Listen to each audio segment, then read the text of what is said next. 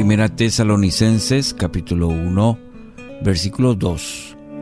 Damos siempre gracias a Dios por todos vosotros, haciendo memoria de vosotros en nuestras oraciones, acordándonos sin cesar delante del Dios y Padre nuestro de la obra de vuestra fe, del trabajo de vuestro amor y de vuestra constancia en la esperanza en nuestro Señor Jesucristo. Título para hoy, Fe, Amor y Esperanza. Esta no es la primera vez que se mencionan en conjunto estos tres aspectos de la vida espiritual. También eh, son enumeradas en Romanos, encontramos en Corintios, en Gálatas, en Colosenses, Hebreos, en la primera carta de Pedro. Evidentemente, la iglesia eh, naciente eh, creía que la combinación de la fe, la esperanza y el amor es la que produce la condición de mayor madurez espiritual.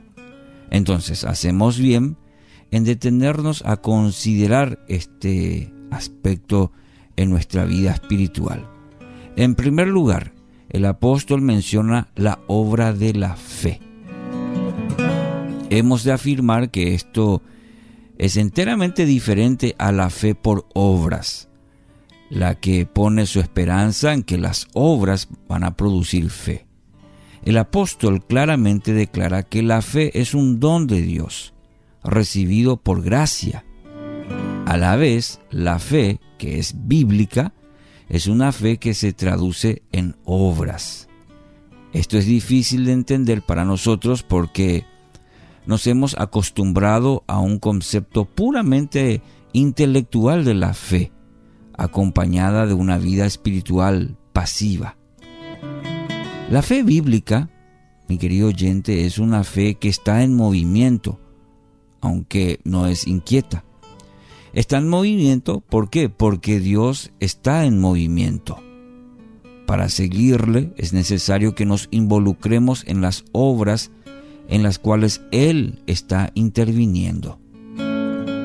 De esta manera, la iglesia se torna una comunidad que revela sus convicciones en el estilo de vida que lleva.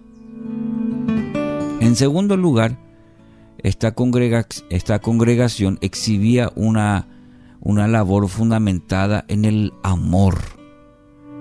Es interesante notar que eh, en esto tampoco encontramos un punto en común con nuestros conceptos de amor.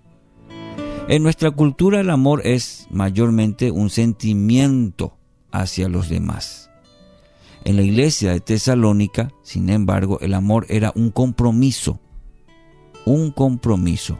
Los creyentes entendían que habían sido llamados al amor y que esto demandaba de cada uno un esfuerzo. Demandaba esfuerzo. El esfuerzo es necesario precisamente porque el amor debe sobreponerse a una increíble diversidad de obstáculos para poder triunfar.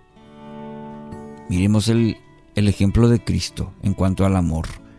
El camino de Cristo hacia la cruz, su máxima expresión de amor, fue uno de muchas complicaciones, de adversidades, de contratiempos.